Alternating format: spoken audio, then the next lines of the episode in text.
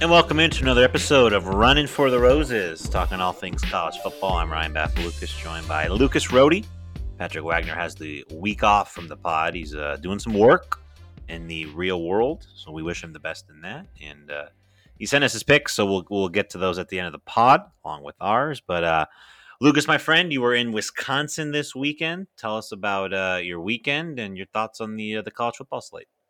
Yeah, well, uh, saw snow for the first time since February, so it's definitely starting to become winter um, up in the great state of Wisconsin. But overall, good. Spent Saturday watching uh, most of the games uh, with some family. Ate some chili for the first time this season, so definitely got me in the football mood. Um, nothing too surprising from this weekend. I think the biggest news was uh, kind of off the field, um, which we'll get to. But overall, good. How was your weekend, Ryan? What was good? It was it was 86 degrees in Phoenix, so not really chilly weather, not really uh, snow weather. Uh, if I do say so myself, um, it was good. Had the uh, had my first Saturday off in a couple weeks, so just nice. Enjoyed myself. Watched a lot of college football in front of the TV, and uh, was a nice relaxing weekend. So let's jump into it. And and kind of as you teased, we're going to start with the off the field stuff. You and I both love the coaching carousel, the coaching rumors, and it is spinning faster and earlier than I can ever remember, Lucas. I believe we have 12 openings across college football and some big ones, obviously. You know, LSU, USC were a while ago, TCU, Washington, and Virginia Tech follow suit. We have five major jobs opening. Let's focus on on on Virginia Tech and Washington as as those were the two most recent ones. Um, I guess first of all, Lucas, just your overall thoughts on Virginia Tech pulling the plug on Justin Fuente and then Washington firing Jimmy Lake. Yeah, I think with uh, with Fuente, I don't think either one of us were shocked. Um, a lot of us were surprised even last year when they decided to retain him for at least one more season. I think the timing, um, obviously, the big thing was his buyout. I believe at the beginning of December, it went from ten million to seven and a half. Um, obviously, they didn't want to wait this line. This was a really disappointing season overall. Um, it just felt like both sides were just kind of needed a new, fresh start. Um, so no surprise there. That the Jimmy Lake thing. I mean, the guy. I think he only coached what 13 games for Washington. Yep. With the shortened season last year. I mean, this this seemed like a no brainer when it happened. You know, Chris Petersen when he stepped down, uh, really put his foot down that he wanted Jimmy Lake to have that that job um, and obviously was their best recruiter. Um, however, I remember I read in the Athletic this weekend. I mean, everything just behind the scenes was just kind of a mess yeah. there when it came to organization, when it came to recruiting, to just how he was even handling his players. Uh, apparently, last week wasn't the first time um, he had struck a player um, off the field. So, yeah, um, but both very, very good jobs uh, to open. I mean, what are your kind of your thoughts on that?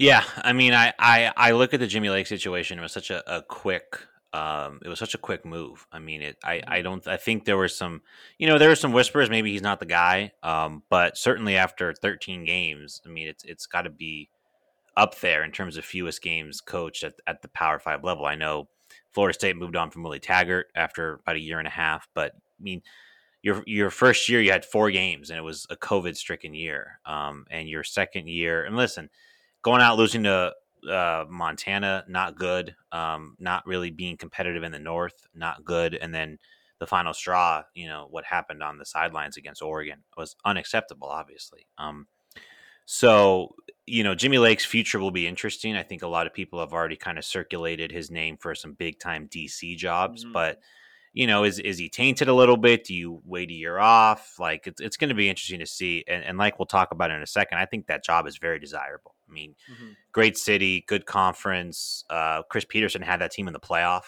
They put a lot of guys in the NFL over the last five or six years. So I think that is a very desirable job. Um, and we'll kind of get to some candidates here in a second. And then on Justin Fuente, I mean, like you said, this was something that we saw coming. I mean, very rarely does a coach turn it around. Usually, when you're on the hot seat, like Gus Malzahn is the example that comes to mind. Like he's always on the hot seat. Eventually, it just got too hot and he was gone.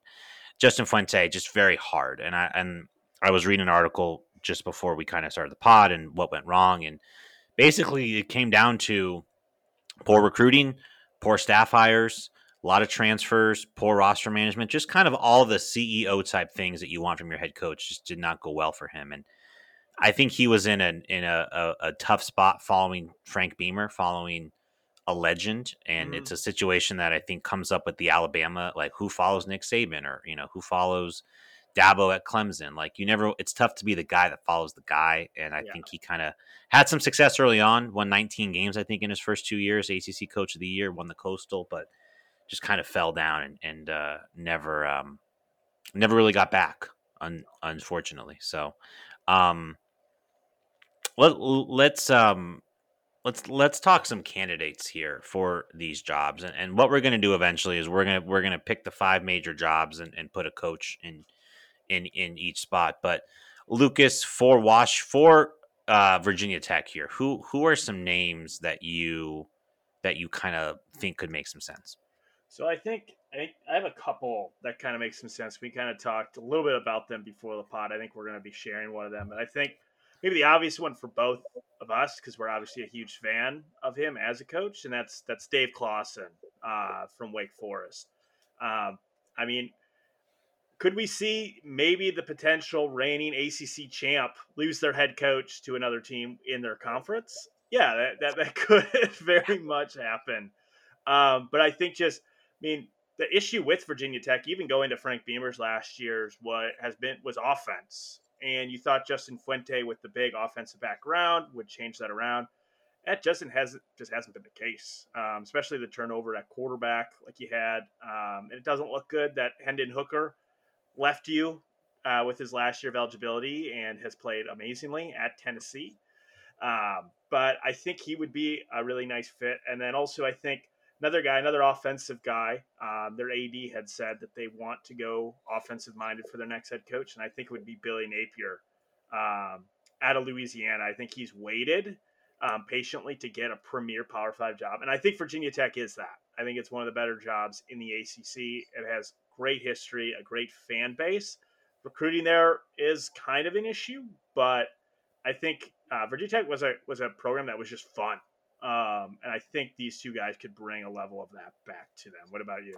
Yeah, I, I think I think Dave Clawson will be a home run. I mean, a, a, proven Power Five winner. The only thing Dave Clawson does is get the most out of his program, whether he's at mm-hmm. Bowling Green, Fordham, or Wake Forest. I mean, the fact that Wake Forest, um, which has a student enrollment of like six thousand, yeah, uh, is is nine and one and un, and has the inside track to the ACC title is is insane to me. Mm-hmm. Um, the other couple names, so I, I I think the two obvious G five coaches would be Napier and Jamey Chadwell, as far as being guys from the region. Napier, from he has a, I mean, his name is out there almost everywhere, which to me yeah. tells me that he's ready to leave. There were reports last year he had turned down Auburn, turned down South Carolina, in hopes of maybe getting LSU, and it looks like he's not going to get LSU, and, and we'll get to the Tigers here in a few. I, I, I think that Napier is ready to make the jump, whether that's TCU or Virginia Tech. My guess is he gets one of those two jobs. Uh, Jamey Chadwell, same thing, innovative offense, uh, you know, successful G5 coach, just like Napier. The two names I thought were interesting, and I can't take credit for them. I heard them on the Cover Three podcast this morning. One of them was Shane Beamer, the head coach yeah. of South Carolina. Mm-hmm. Obviously, the name sounds familiar. His dad, Frank. Uh, Shane was a former assistant coach at Virginia Tech, grew up around that program, doing pretty nice at South Carolina. They're five and five, potentially going to get to a bowl game. Um, would he leave for a seemingly better job in an easier conference? Mm. Maybe. Um, he has kind of come out and refuted that and said he wants to stay at South Carolina and use the term dream job, and every coach says that. And so I thought that was an interesting name. And then perhaps the most interesting was Gary Patterson that they brought mm. in. Um, Gary Patterson, if he wants to continue coaching at the Power Five level, I think the name still has um, some prestige to it, not as much as it did, you know, five six years ago. But the, the main reason for Gary Patterson, and this is something I kind of want to touch on before we, we move on to the other jobs, is the idea that you could have somebody in right away that could yeah. bring in that could help you recruit. And and what mm-hmm. the, the trend we're seeing, Lucas, are these schools firing coaches earlier and earlier, seemingly to get a head start on recruiting. We saw Texas Tech do this. They fired Matt Wells. They've hired a coach. They hired Baylor's like linebackers coach, Joey McGuire.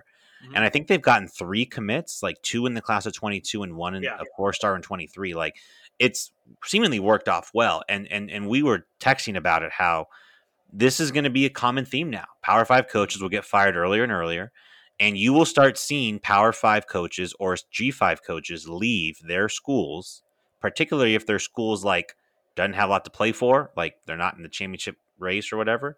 You'll see them leave early. So I just want to kind of want to get your thoughts on that, Lucas, and where you think this is heading, and if you think this is kind of a good thing for college football, and kind of what what are your thoughts on that?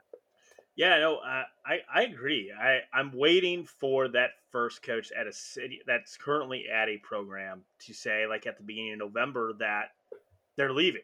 Um, we see this like in European soccer all the time. You'll see managers literally announce in February. Uh, actually happened. Borussia Dortmund, that's my favorite team.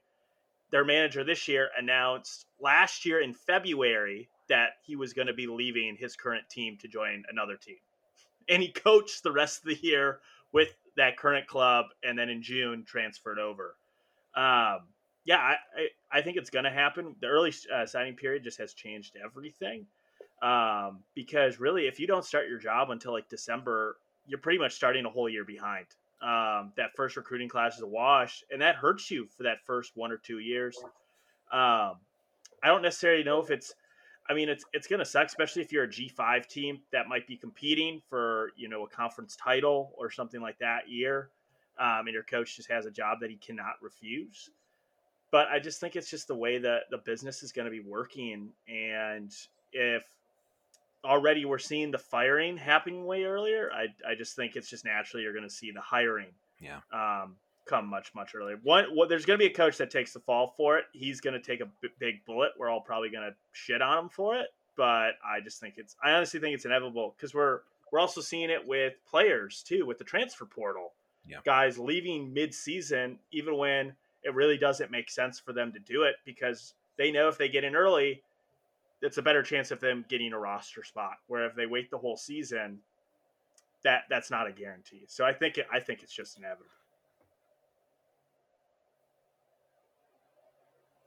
Yeah, I, I I think everything you said there makes a lot of sense in terms of the coach that the first coach is going to get a lot of heat for it. Yeah. Um, especially if it's a Power Five coach. Something that I was thinking about when you were talking was like, I wonder if if this time next week does Virginia Tech or TCU have a coach? Like, yeah, I I wonder because we had talked about, or at least I had been reading about how you know Fuente's buyout, right? You mentioned it earlier a lot of people thought they were going to wait until that drops to make the mm-hmm. decision. And the the my kind of the gears in my head are saying, why would you make this move if unless you have someone lined up? Maybe it is Billy Napier, maybe it is Gary Patterson, maybe it is Shane Beamer. Like I don't know, but but it would not shock me if if Virginia Tech or TCU have coaches in the next couple of weeks. Um, let's let's get to Washington here. Just pulling from the Athletic Bruce Feldman list of likely candidates here. BYU's Kalani Sitake, Nevada's Jay Norvell, Fresno State's Kalen DeBoer, Cal, Cal's Justin Wilcox, Joe Moorhead, Brent Brennan from San Jose State, UCLA's Chip Kelly is a potential wild card according to Feldman. Um, we have both talked offline. We think this is both. A, we both think this is a good job. Yeah. I said I think they can get a sitting Power Five coach. Chris Petersen had a lot of success there. They have a lot of pros in the NFL right now. That you your stadium is on. Like your stadium is on the water. I, I remember watching a, a, YouTube video. It was like a day in the life of Chris Petersen that popped up on my feed. And Chris Petersen would literally take his boat into work and he would park it on the dock and then walk up into the office. Oh, that'd be amazing. So like it's just it's a great spot. I think it's he's gonna I think they're gonna get a great pool of candidates. But you know, this is what I was talking to you about with the ASU job is there's not a lot of home run West Coast mid major coaches. Mm-hmm like the, you can argue the most successful mid-major coach east of Texas is uh, Brady Hoke from San yeah. Diego State, and I don't he think he's getting power. He was already yeah. a Power Five head coach. Yeah. So, like, I think this could be one of those jobs where they make a surprise hire that people don't expect. Maybe it's a Dave Clawson, maybe it's a Jeff Hafley, maybe it's a Dave Aranda, maybe it's a Mike Gundy. Like I'm just throwing names out to maybe guys, guys that you wouldn't think would move, but they're like, you know what, this is a good spot. I can start over. Like I kind of think in my gut this is one of those hires that's like, oh wow, Washington got that guy. Yeah, maybe they go. Hey, maybe they go after a team that can beat Texas. So if they're Lance Leipold, no, just kidding. I would love it. I don't think he'd leave after one year, but um, no, I I agree, and I think this you're kind of mentioning like if it's an out of box hire, like this could this could be a hire that surprised me much as like Bryan Harsin leaving for Auburn last year really surprised yep. me. It it's really a great was, example. Really was not a candidate that I was expecting, and I think for a job like Washington, you you probably don't particularly need a a West Coast guy out there. I think if you're a good enough job, if you get a good head coach in there, they can adapt. Um, that being said, on my list, I, I actually have Jay Norvell. Um, I just think they are going to go with somebody on the offensive side of the ball, just because. I mean that that's really was their Achilles heel this year, um, and a lot of that pointed to. We talked about the reasons why Jimmy Lake got fired. I think him hiring John Donovan was also another big reason why uh, he got fired. Because in reading the Athletic article, I mean, he fired Chris Petersen's offensive coordinator for a long time, and basically said we need to we need to be innovative. We need like I just basically criticize how their offense ran, and then hires a guy who most people did not like to hire, and it turned out to be horrible. So I think they go with an offensive guy. Uh, Jay Norvell's been, I feel like, just about everywhere as a college football coach. Obviously, he was at ASU before that, the Nevada job. He's worked at Texas, Oklahoma. He even had a stint at Wisconsin back in the early 90s. He's actually a Madison native. Um, so I think he would be a good fit, especially he's winning big at a place that doesn't didn't really isn't really a great job up there in Reno, and he developed an NFL caliber quarterback in Carson Strong. So I think he would be a good candidate, and also too because I just I I think they could pull another group of or a Power Five guy. I just don't know who that is right now at the moment. So I will. Uh, all right. So let's play our game. I, I sprung this on you about three minutes before we pressed record. I said let's go through the the five biggest jobs open: USC, LSU, Tech, TCU, Washington. I said let's do predictions right now, November sixteenth. Who are going to be the coaches at this school, and we'll we'll look back in a month and a half or however long and see who was right. So let's start with Washington. I tease that I I have a name that I think you will think makes sense, but you wouldn't think of. That name is Jonathan Smith, the head coach of Oregon State. Mm. Jonathan Smith was the Washington OC under Chris Petersen from 2014 to 2017. He's been the Oregon State head coach since 2018. 2018 they went 2 and 10, 2019 they went 5 and 7, almost made a bowl game. 2022 and 5 with the COVID year and then this year they're 6 and 4. They were in the driver's seat in the north, but we know that you basically last a week in the driver's seat in the north and then you get moved on. But I think so according to Wikipedia, he makes 2.4 million dollars a year. Washington could probably double that. Yeah.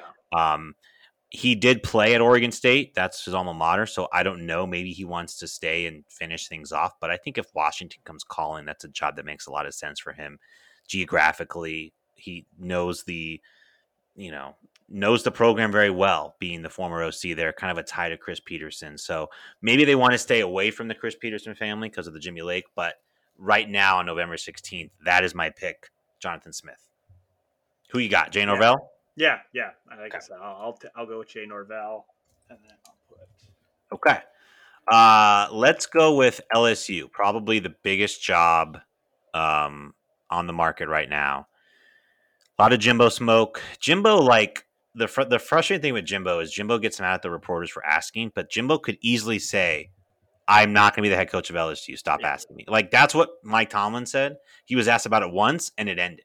Yeah. But Jimbo being like, "Oh, I have a great job here. I plan to be here for all like." In, in, in, and even yesterday, this is just a quick tangent by me. Sorry. Yeah, yeah, yeah. But like even yesterday, he was like, "We're, you know, we might have the number one class in the country. Why would I leave that? That would be crazy." he knows damn well if he leaves, that recruiting class falls apart. Like, stop yes. it, Jimbo. Like, get out of here, man. He knows he probably get some of those five stars to LSU. So mm-hmm.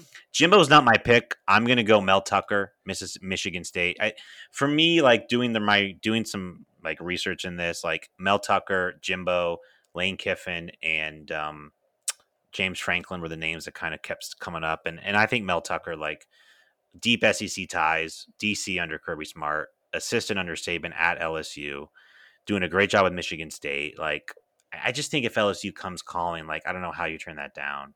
Yeah. Um, there, there, there was the report that he had the extension on the table at Michigan State, but he hasn't signed it yet. I, I my my guess is my guess is that he ends up leaving. I, I, think James Franklin plays the game well and maybe gets more money at Penn State or gets better facilities, whatever he wants. I think Mel Tucker leaves and is a it, to me it's it's a pretty great hire for LSU if you get Mel Tucker. So he is he is my pick for LSU. I mean, it worked out the last time they hired a head coach from Michigan State. Yeah, it did. Nick so, Saban. and we've all seen that Mel Tucker even when he says he's not going anywhere, that's not uh, not a done deal. He'll even if he tweets it. So, boy, that's a great point. I forgot about that. That's a great uh, point. I mean, good for him though. I mean, he would be able to double his salary in once again uh, for the second time in like three years. But I think that hire makes a lot of sense. I'm actually going with another Power Five head coach, and I don't know if this is going to happen, but I just think it would be really fun if it did and I'm actually going to uh, say uh, Mike Gundy out of Oklahoma State. Um, especially if they cannot win the Big 12 this year, um, where it looks like, I mean, right now the Big 12 is wide open, but I think Oklahoma State so far has probably looked, at least in the last few weeks, the most impressive team. Um, but let's say they lose to Oklahoma two weeks in a row or something like that maybe he I mean he's always been a guy that's kind of looked I think just to kind of increase his value at Oklahoma State. Um, but I think he could legitimately look at LSU and hey, we talked about LSU hiring a past Michigan State head coach. Last time they hired an Oklahoma State head coach, it also worked very well with them when they hired Les Miles. So, um, and I think he would be a fit um, in the SEC, um, especially with Oklahoma State getting left behind in the Big 12 um, it's going to be less money and things like that for that program. I think Mike Gundy would take them list. So I'm actually going to say Mike Gundy just as like a wild card candidate for this job. That's a great call, man. That's really interesting. I've Gundy's been on my list of guys that I think everyone should call. I think the yeah. what he does at Oklahoma State, a little bit like Clawson, just gets the most out of those rosters. I mean, Oklahoma, he's had so much success there, and I get it. They've plateaued and they haven't made a um, a playoff or a, a, BCS title game with him, but I think he's just a good coach and, and, and coaches ball well. So that's a good one. All right, let's start you off with Virginia Tech. Who do you have for Virginia Tech? I am going to go. I'm actually. I'm going to go with uh, Dave Clawson or Boy. I think we're probably going to have the same one. I just think it makes a lot of sense. Um, though you almost did get me by saying Jamey Chadwell. I actually completely forgot about him. I think he would be a ton of fun um, uh, at Wake Forest, but I'm going to go with. Uh, I think Dave. That He knows. I think Dave Clawson knows this is probably the peak he's going to get Wake Forest, especially in a down ACC. I think there's longer term sustained success. I just think Virginia Tech's a much better job. So I'm gonna go. I'm gonna go with Dave Clawson for that. One. I would love to see Dave Clawson. I did not put Dave. I put Billy Napier, um, mm. just because. I just, I just wonder if Dave Clawson would leave Wake. I, he seems like one of those guys that's like, I've got it so good. I have no pressure on me. I can recruit whoever the hell I want. My, I mean, I basically coach a big high school. I mean, like, you know, um, I can go seven and five. It's like Mark Stoops at Kentucky a little bit, right? Like you go yeah. seven and five every year. They're they're, they're going to build him a statue. Like if, if he wins the ACC this year, he may already be the best coach in, in Wake history, like over Jim Grobe. Like, so I went with Billy Napier because I think, like I said earlier, I think Napier is trying to get out. I think he's trying to get to a Power Five job. Um, and I think he is a guy that is very highly thought of. He's he's had some really good assistant coaching runs. He's done well at Louisiana. Um, I think he checks a lot of boxes. My one worry would be, and if, if, if Virginia Tech made this hire, I hate that when schools make the same hire twice, mm-hmm. and and taking the successful G five coach from a smaller conference again feels like just it's kind of like when when Texas hired Sark after hiring yeah. Tom Herman. Like like do something different. But I'm I'm gonna say that Virginia Tech goes after kind of the hot shot, younger, sexier name with uh, with Billy Napier. Um, nice. Let's go to TCU next. Uh, to me, like in, in looking at this, there was there was a couple guys that popped up. I'm I'm gonna go Sonny Dykes um, from SMU. He uh, like you. I mean, he doesn't have to move very far. Um, bigger job. Like TCU is going to be a good job on whatever the Big Twelve looks like. It's Yeah. it's better than SMU. Um, he gets not, he gets another chance at a Power Five job. Um, I think for TCU, you get a, a younger, innovative offensive mind with some some Power Five coaching experience, and some really proven track record, especially in the state of Texas. Yes. So I went with Sonny Dykes for TCU.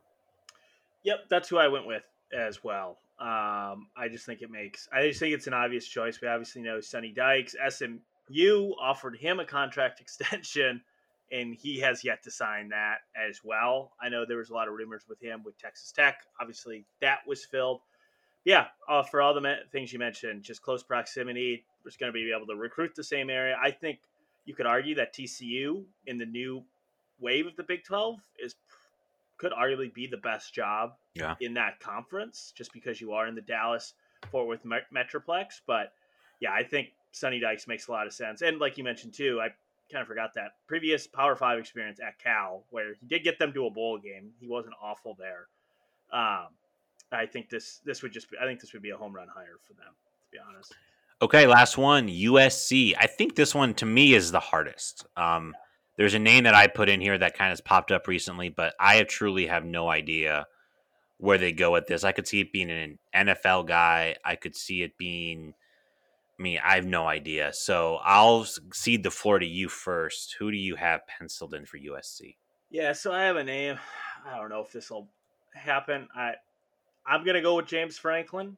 Um, and honestly, it's more just because of the last few weeks with James Franklin, and he's kind of one of those guys too. Like when they ask him about USC, he just does not. He doesn't say like I'm not doing USC. He just like talks about my only focus is on this week. I do enjoy it here. Like I'm flattered. It's I just think these last few weeks have just taken a toll on him. I think last year took a toll on them as well. And I just think he sees Ohio State and it's just like I when that is at its peak efficiency, the way it's running, it's just an uphill battle uh, there in the Big Ten East. Meanwhile, Michigan uh, seems to be back to kind of where they were, and I'll see it going against Michigan State. I just think, you know, in his press conferences and stuff like that, I think he's kind of looking for a way out. Maybe it's a mutual thing. Maybe Penn State's like, yeah, maybe it is a good time for you to move on. I just think he, I think he would be a perfect hire for USC just because I think he, he is a little bit flashy. He's very outspoken. Like they love that out on the West Coast. He's good with the media. Um, and he would be able to recruit Southern California probably better than anybody else. Um, he's a great recruiter at Penn State, and that is something USC desperately needs. Um, so I'm going to go with uh, James Franklin. I've always thought he makes a lot more sense for USC than LSU because I think Penn State is very similar to a job than LSU. I mean, I think LSU is better, but like you said with Ohio State, when Alabama's going the way it's going, like you're the second best job in your division. And I think Franklin knows why would I go to LSU and be the second best job? Like. I, I think USC fits him better. Regardless of what you want to say, what the better job is, I think Penn State to USC is a, more logical for James Franklin. I went with Dave Aranda, um, a guy that's picking up a lot of steam recently. That guy that will be in the running for LSU probably if they strike out on their big guys. But um, Dave is from Southern California. Uh, he went to high school there, um, and he's one of the hottest names in the country now. And I could see USC being trendy and wanting to get the big name and wanting to get a guy with with some Southern California ties. And I think Dave would do a good job there. Um, Mhm. defensive minded coach. Maybe they keep Graham Harrell if they if they want to. I don't even know what the feeling there is if they would like to keep Graham Harrell, but um, I think Aranda makes a lot of sense there. Uh, he's got championship pedigree with LSU a couple years ago. He's, I mean, you want to talk about quick turnarounds when Yeah. turned around Baylor in an, I mean, he could be in the Big Twelve. He could win the Big Twelve this year, Mhm. which again could complicate the, you know, moving on to USC. But um, I went with Dave Aranda. Um, I, again, like you said, I don't have a good feel for it. I could easily see it being James Franklin. The Franklin stuff's interesting because they're six and four now. I mean, Yeah. I don't know. I don't know. I think they have Rutgers this week. I don't know who they end with. So maybe they Rutgers finish, and uh, Michigan State. to end the so, year, so potentially seven and five. Like that, just kind of a whimper after after where they were playing Iowa a couple, you know, a month ago. Um, but that's kind of life in the Big Ten, just like it's Mhm. life in the SEC. Like you're you're going to have stretches where in the East, you play Michigan and Ohio State and Michigan State within a four four week window, and that's yeah. your season right there. Mm-hmm. Um, so Franklin's an, is an interesting one for sure. So, all right, that was fun. So we'll we'll see where things go. We'll see where um, we'll see where next week we sit with these coaches and if any job is filled and what more we have. So let's move on to the uh, the new batch of college football playoff rankings just released a couple hours ago here as we record on Tuesday this week. Not much change at the top. Georgia one, Bama two, Oregon, Ohio State round out your top four. Cincy five, Michigan over Michigan State, Michigan six, Spartans seven, and then Notre Dame, Oklahoma State, Wake Forest round out the top ten. Lucas, I will uh, let you have the first crack at this. Um, don't you don't have to say too much because the rankings haven't changed too much. But what are your what are your thoughts on this week's rankings? Yeah, I think obviously the one just going back, I still to me just makes no sense why Michigan State is ahead of look, I, I can understand why they would put Michigan ahead of Michigan State, but then why the hell is Oregon still ahead of Ohio State? Um, because to me, if you're going off of, well, Michigan has looked better in all of its games, it was a close fought game. And it was a game that honestly Michigan probably wins more times than not if it's overplayed. But to me, like Ohio State's been a much better team since September than I think Oregon has and they've been way more dominant.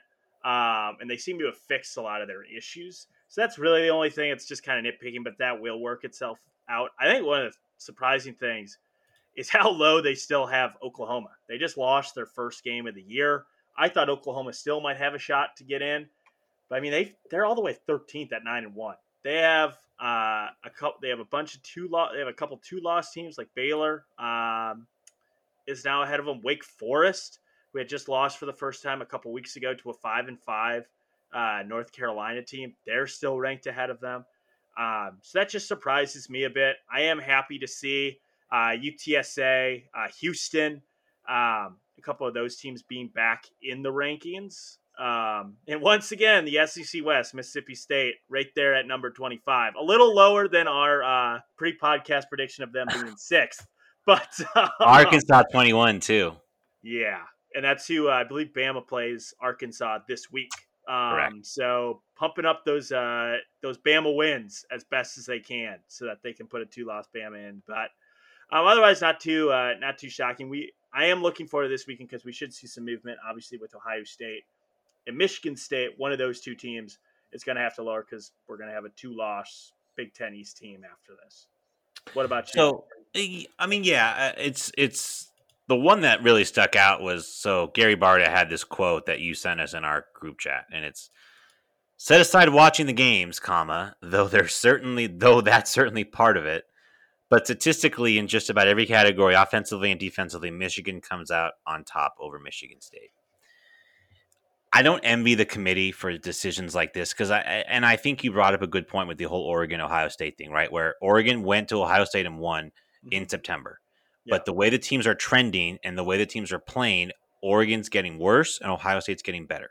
Yeah. Now, I think eventually this stuff sorts itself out. Like I think Oregon probably loses this week uh, to Utah, or maybe they lose next week in the battle, uh, uh, the Civil War. Mm-hmm. But like Michigan beat or Michigan State beat Michigan, and yeah. and are we just supposed to say the games don't exist? Like what happens if if if Alabama beats Georgia in the in the SEC title game? Are they going to still rank Georgia ahead of Alabama because, well, statistically, Georgia beats Alabama? Like, it's just kind of a weird, slippery slope to just come out and say the games don't matter. Yeah. Um, that being said, like the one question I have that I think is is interesting, I, I did notice the Oklahoma drop. The the fact that they're three behind Wake Forest is kind of interesting. Although Wake does have a win over a, a top 20 team in NC State now. So I think yeah. that does boost the resume.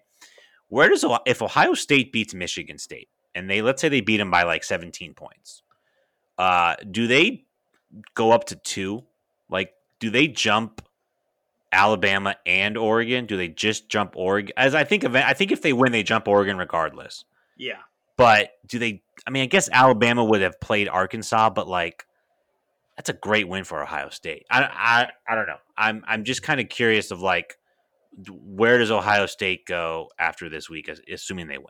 Well, what what would be funny is because I was just about to say it might depend what Oregon does this weekend. If Oregon goes on the road uh, and beats a pretty good Utah team, um, and then Ohio State wins, does Ohio State jump both?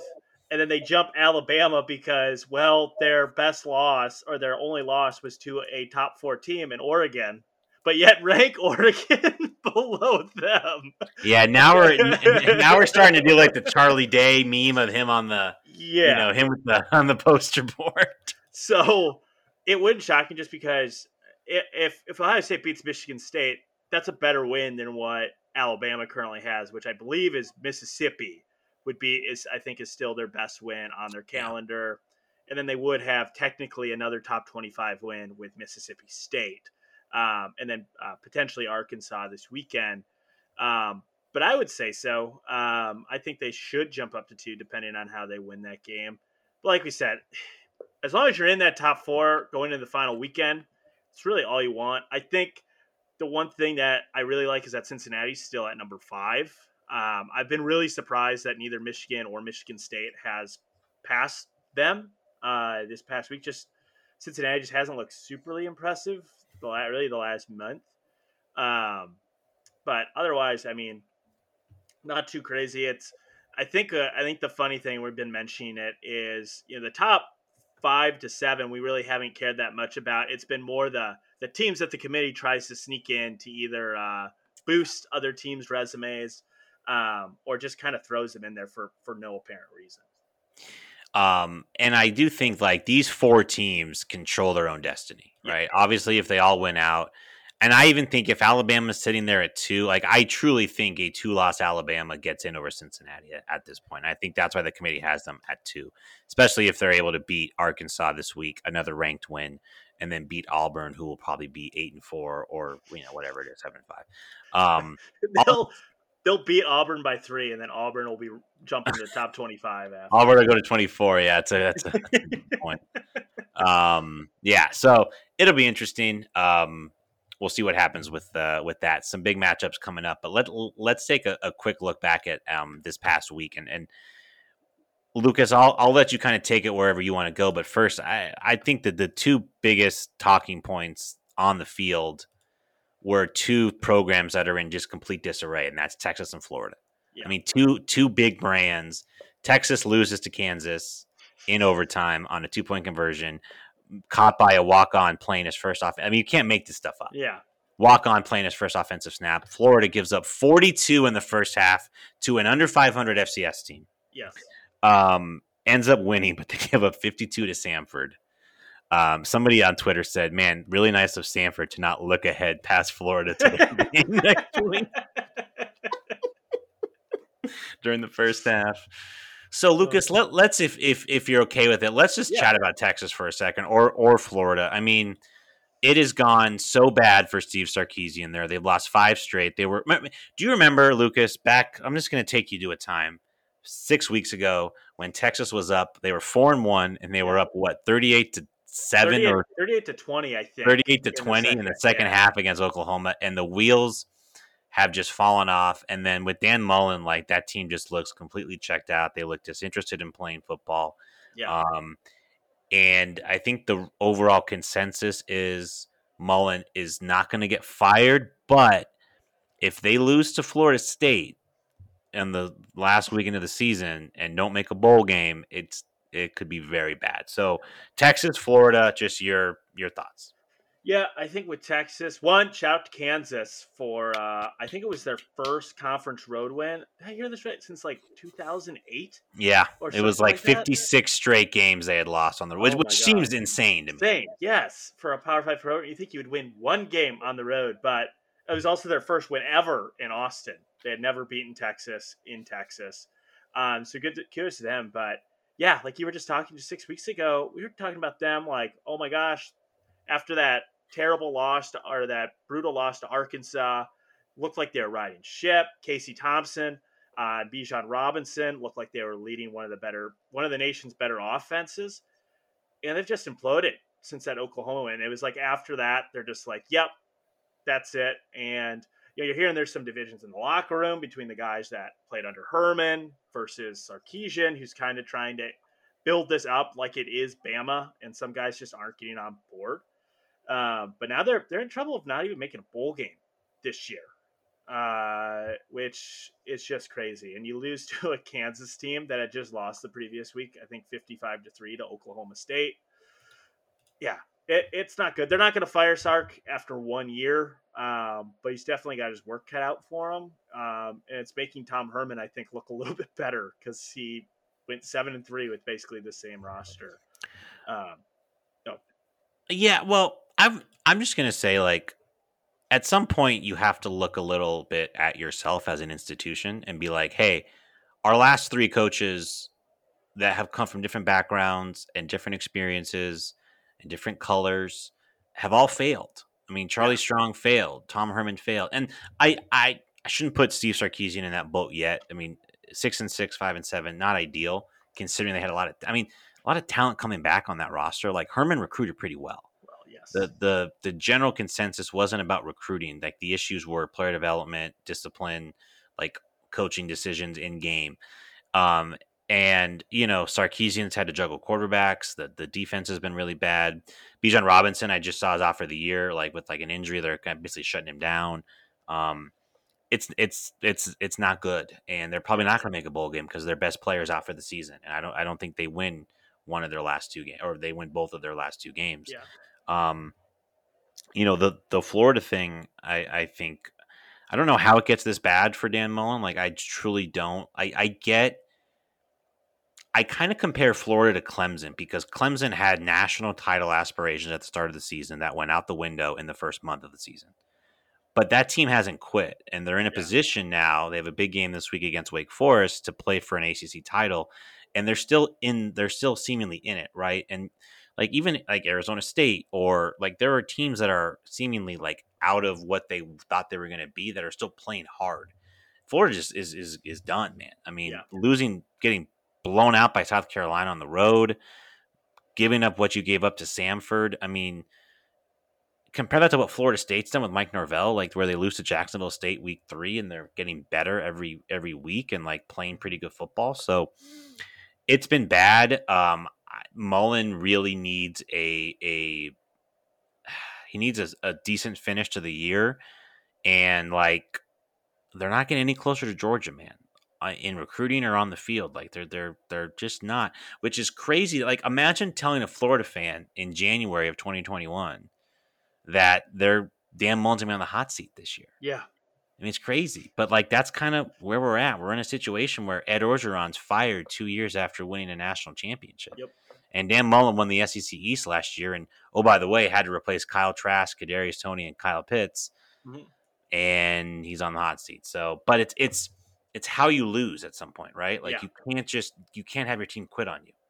Well, and, and you mentioned with like recruiting and stuff. Well, I mean, Florida's not recruiting well in a time when both Miami and Florida State are not in great shape right now. Obviously, Florida State's improving, but like you should be dominating the state of Florida right now, and it's just it's just not happening. And and giving up 52 points to Samford, I almost joked that like Oh well, this would be a big one for Samford towards their bowl eligibility, um, but uh, fortunately that that's not the case. But um, they actually have a, a, decent playoff in the decent play, yeah.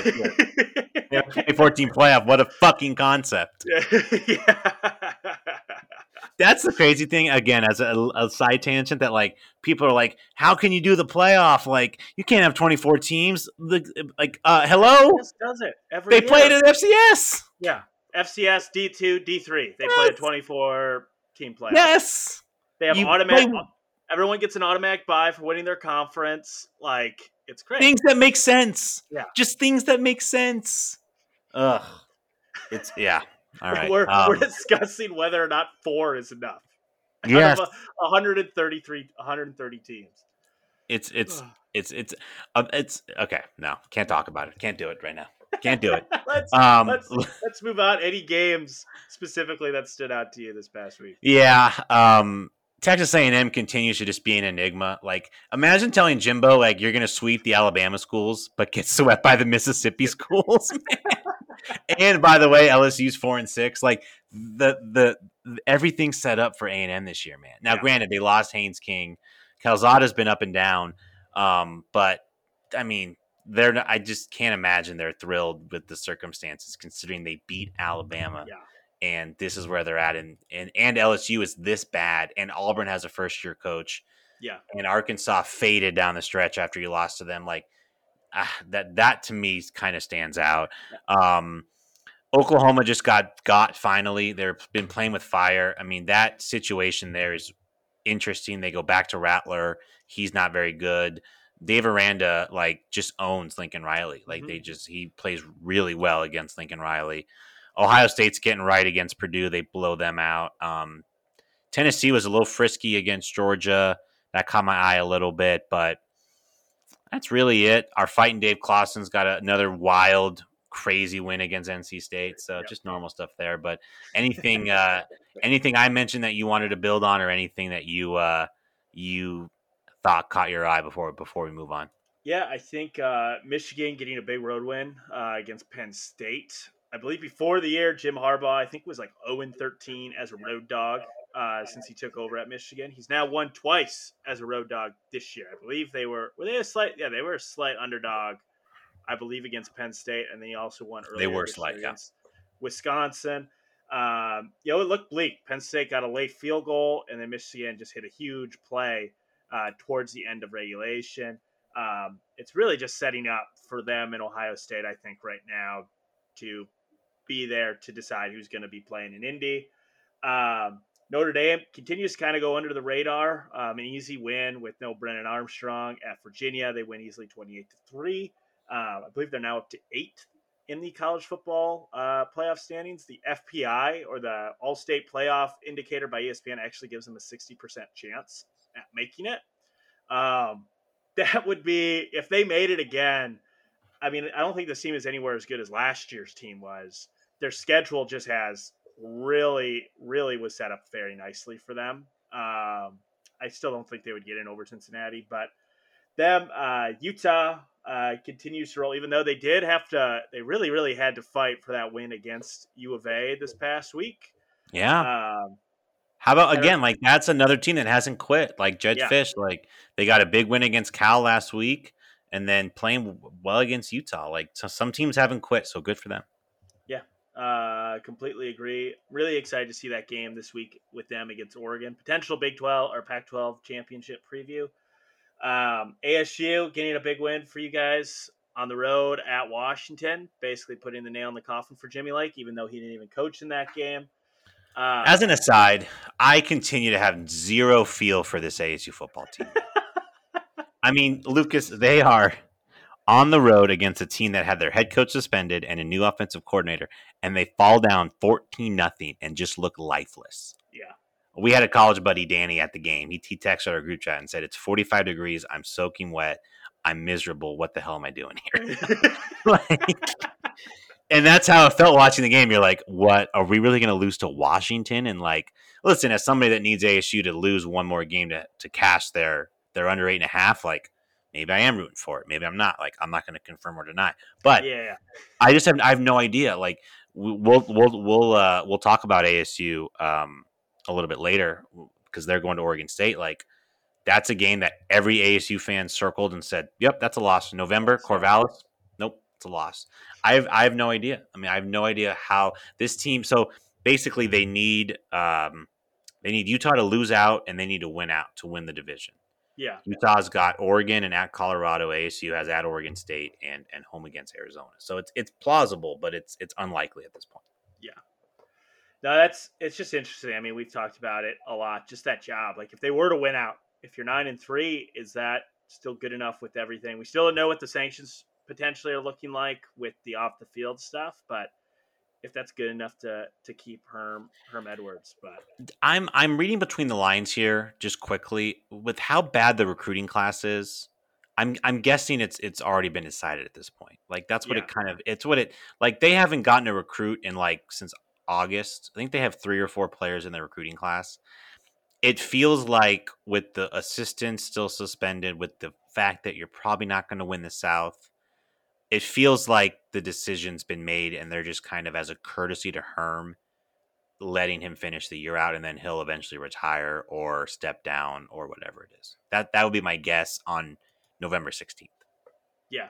So I, I, could see it being a, a retirement kind of step aside type of thing, um, just with his age and everything like that. But certainly going to be interesting to see going towards the end of the year. Um, last game that I will hit on San Diego State. Nice win. Um, I believe they were playing. Uh, who was it? I was up actually watching this game because I had San Diego State minus two and a half. They were playing Nevada. Um, brutal cover, bad beat for me. I had San Diego State minus two and a half. But I mean, whether it's pretty or whatever, uh, Brady Hoke just wins in San Diego. Um, and Matt is so much fun to watch as a punter. I think that's the first time I've ever said that about a punter. Um, that's your boy, isn't it? That's your boy right there. Oh yeah. Um, but I guess moving aside, uh, looking forward um, to this week, obviously with uh, the new playoff rankings coming out. I think this week's going to be a lot of fun. Um, yeah, so this is big, the uh, pivotal matchups. This is the. It's weird. It's kind of the annual bye week in the SEC, mm-hmm. um, where you've got like Georgia's playing Charleston Southern, Mississippi State's playing Tennessee State, um, Missouri plays Florida. Like that's a bye for Missouri. Like you know. um, but yeah, so the big one in the, in the Big Ten to really sew up the uh, division race would be Ohio State versus uh, Michigan State.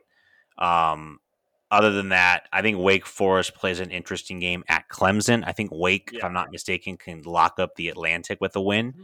And what a what a situation that would be for Dave Clawson to go into Clemson and beat them to win the division. That would be awesome. Although Wake is a slight dog in that game.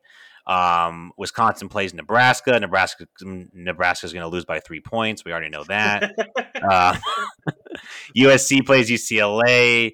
Um, ASU at Oregon State, and then obviously I think Alabama Arkansas is uh, the other kind of big one. But let's Lucas, you want to just touch on Michigan State Ohio State?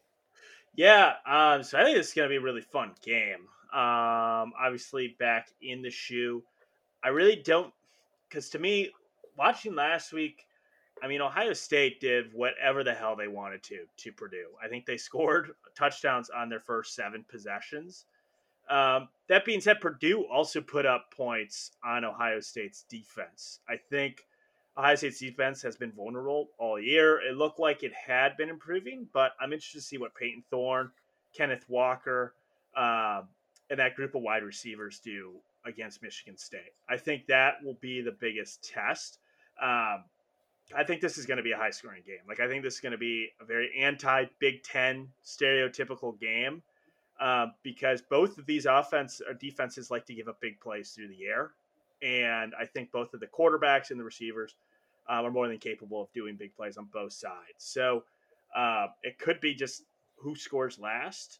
Um, even though I think Ohio State is a 18 and a half uh, point favorite right now. Um, but no, 19 and a half. 19 and a half. I don't think Michigan State's going to pull up the upset, but I do think it, it, will be closer than that score just because, um, I mean, we've seen what Kenneth Walker did to Michigan. It wouldn't surprise me if he went off again against against this Ohio State defense. And I think that's the question, right? I, I think clearly the Ohio State passing game has found its its stride, and C.J. Stroud and Garrett Wilson and those receivers, Chris Olave, are so damn good. Yeah. And Michigan State's gotten burned on that. I mean, they got they got torched by Purdue. Mm-hmm. Michigan beat them for some big plays down the field in, in in that game. And so if you're Michigan State, like your key is is contain the big play. And I, I do think like you you almost have to treat this like a, a conventional Big Ten game, like chew the clock with Kenneth Walker. No one has been able to stop Kenneth Walker. I think at this point he's probably the odds-on favorite for the Heisman. Him and uh, Bryce Young. Um, certainly he'll he'll be in New York City for the ceremony. And I and I think trying to get big plays like these are two big play offenses. Like Michigan State gets a lot of big plays, whether it's from Kenneth Walker or Jalen Nailor in the passing game. Like I I agree with your point that this will be a pretty high scoring game.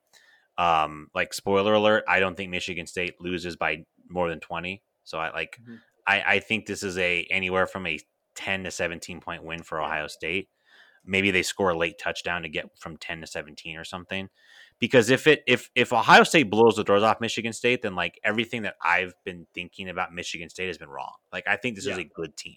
Mm-hmm. And and Michigan State, like you're in position to go to the Rose Bowl, right? Like if, if Ohio State makes a college football playoff, like you may go to the Rose Bowl. So still a lot to play for. So I think Ohio State wins this game, but I think it's like a 41 like 41-31, like 42-31, 38-27 kind of a game.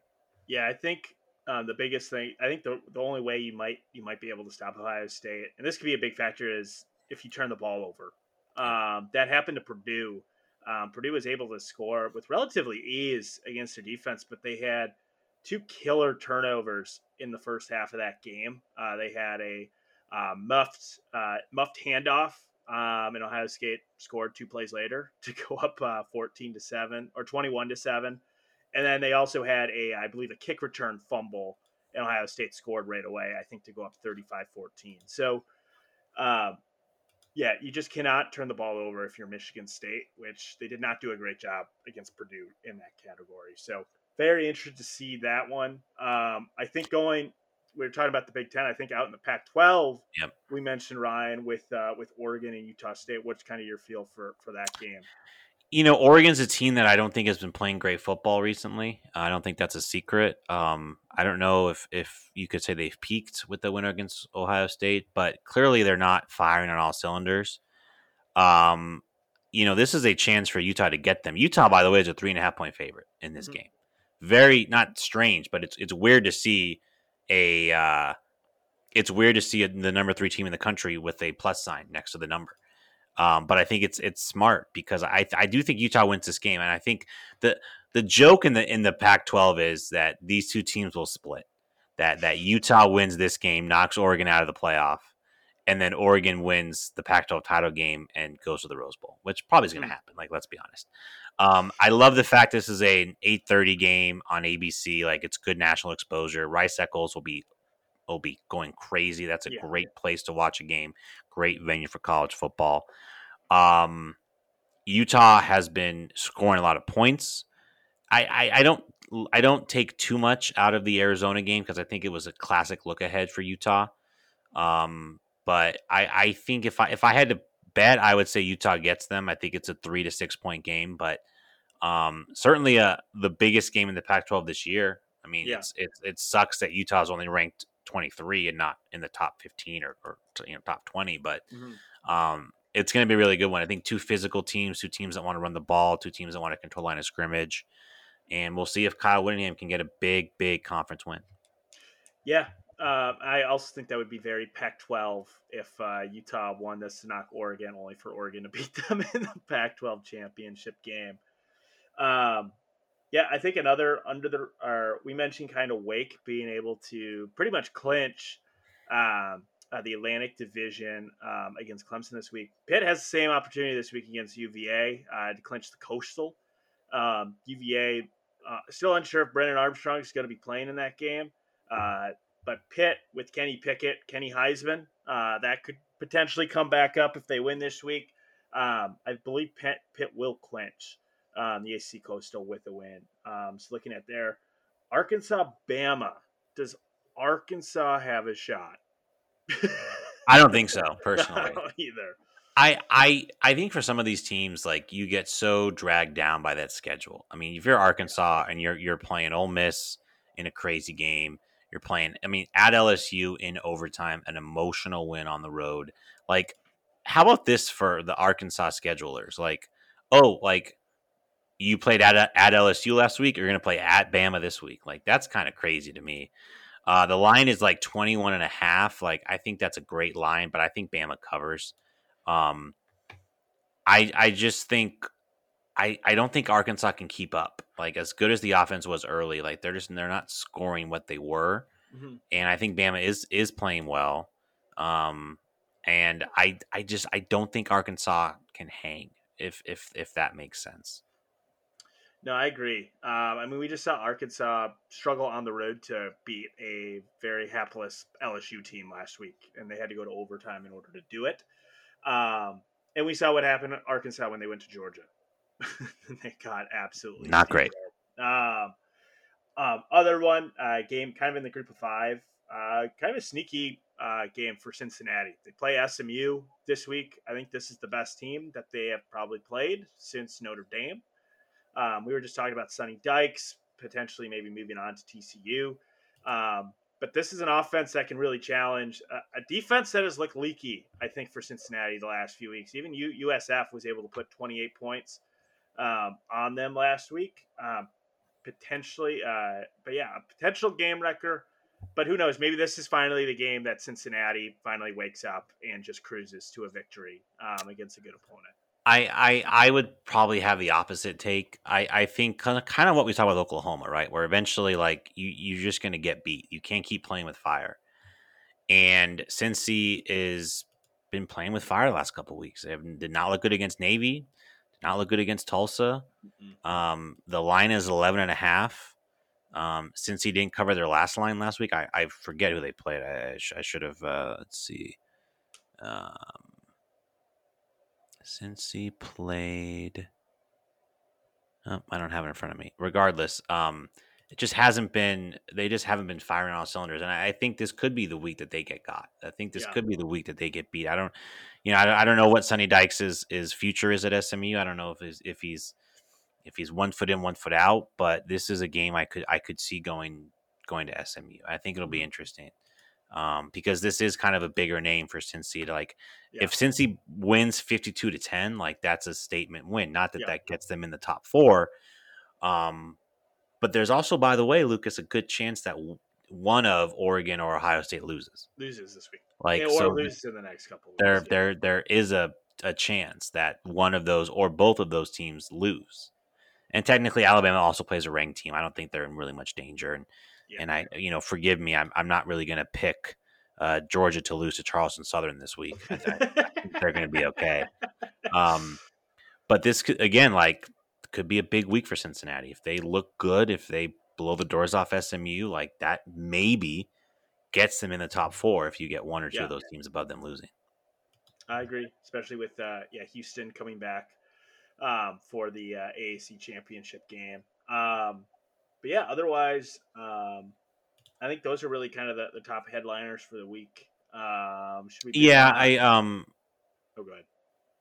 I was just gonna say about about Wake, just touching on them. Like, I would love to see Wake beat Clemson and Clemson. I I I can't see it happening until it happens. Like, it's one of those games. Like, it's going to be an insane game. Like, it's probably going to be like 38-35, and Wake has the ball with 40 seconds left, and and I, I, just it's hard for me to see it. Wake has to win, I believe, one of these next two at Clemson and at BC mm-hmm. to make the ACC title game.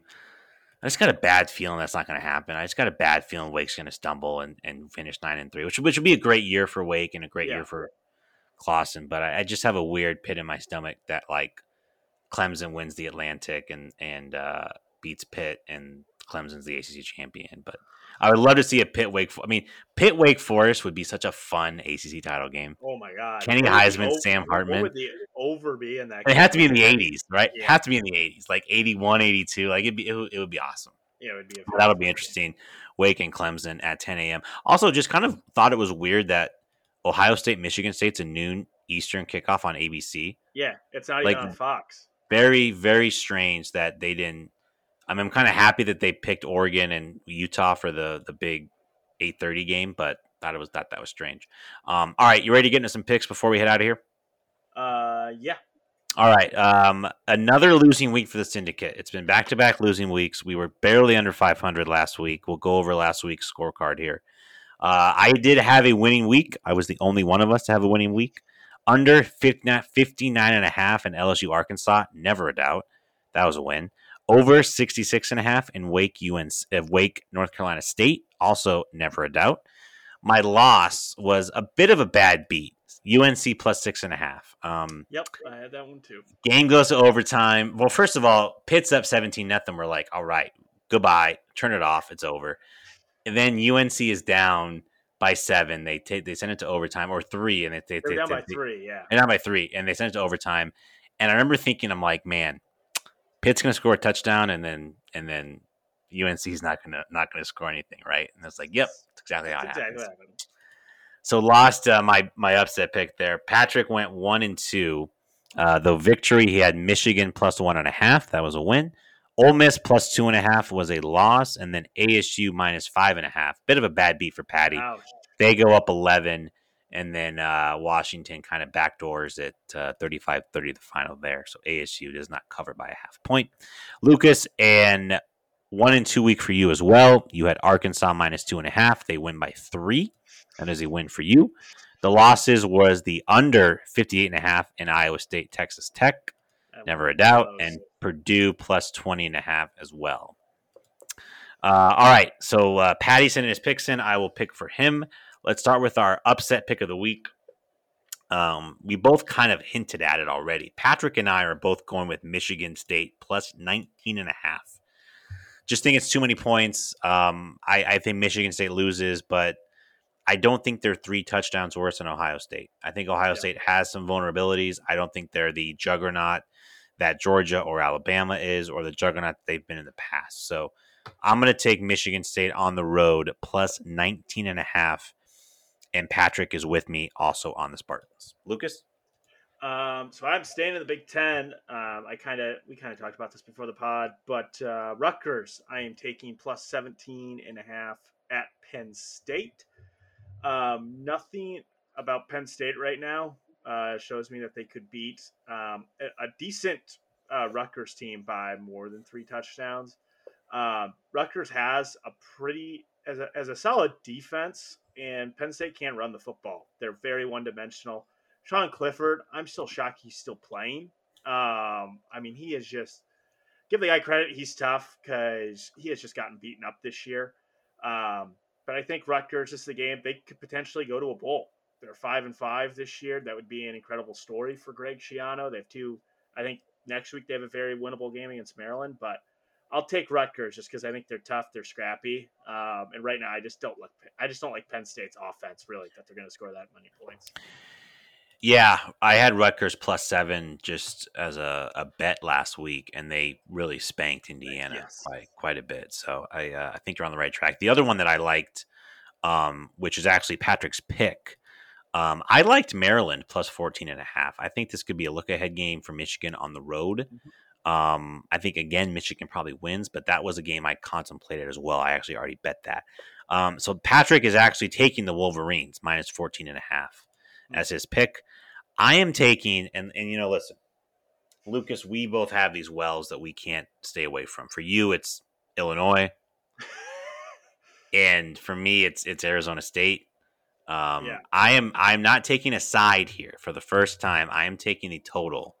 I'm going under 59 and a half in ASU Oregon State. I think this is a going to be a late game that's going to be low scoring. I think ASU is going to try to work the clock. Rachaad White's really been the only thing that has kept ASU going the last couple of weeks. And I don't think Oregon State's a terribly explosive offense. So I will take uh, the under 59 and a half in Oregon State and Arizona State. So Lucas, your pick of the week is it is I'm also doing a team total. I'm doing over 67 and a half for Michigan State, Ohio State kind of teased that there. Um, we were kind of previewing that game. I think this could be a very high scoring game. Um, both teams are susceptible. Uh, Ohio State is susceptible to giving up big plays on the ground. Michigan State is susceptible to giving up big plays through the air.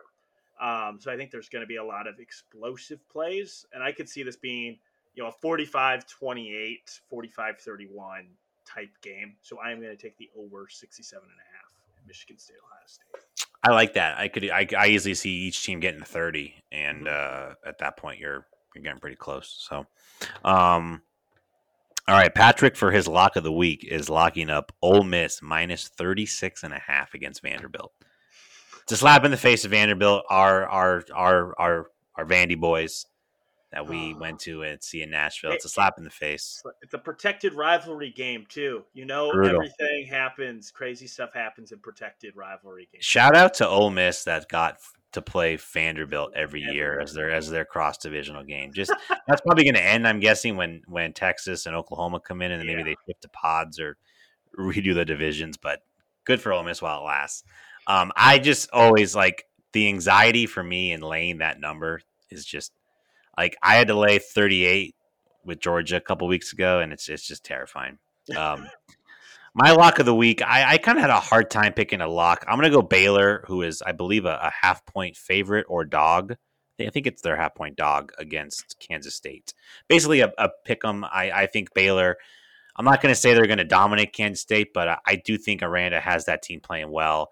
They have a lot to play for. They're still very much in the Big 12 title race. Like you, you really need to not lose to Kansas State, even though that team's playing really good football. They just beat West Virginia this week on the road. So, but I, I think Baylor gets it done probably between like three and seven points. So I'm gonna I'm gonna take Baylor as my lock of the week over Kansas State.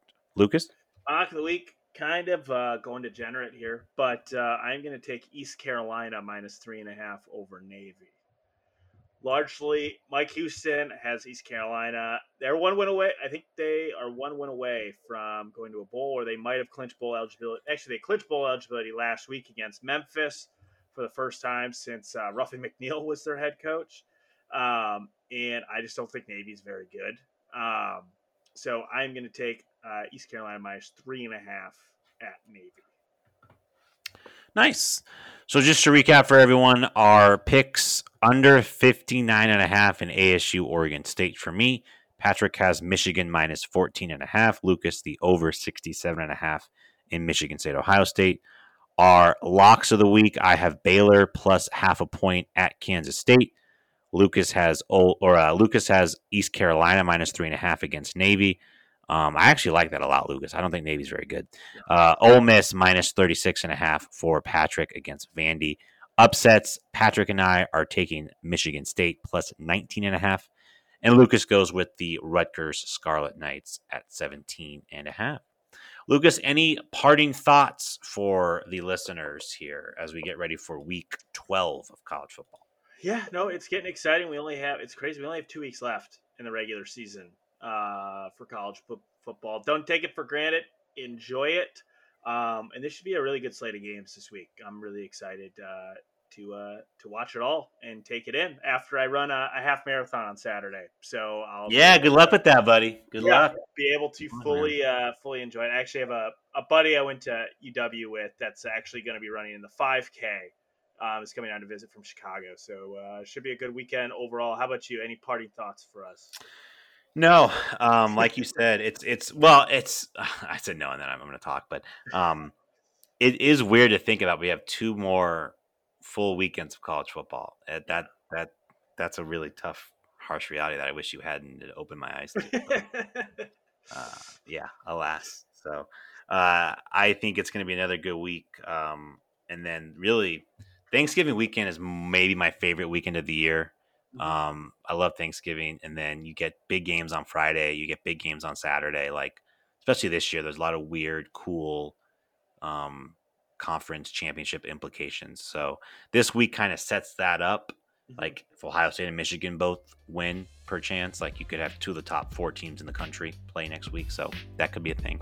Um, but anyway, that's how we'll wrap up. Patrick will be back next week. Hopefully, we'll be back to our normal schedule on Mondays. Uh, for Lucas Rohde, I'm Ryan Mappa. Lucas, have a great night and uh, stay frosty.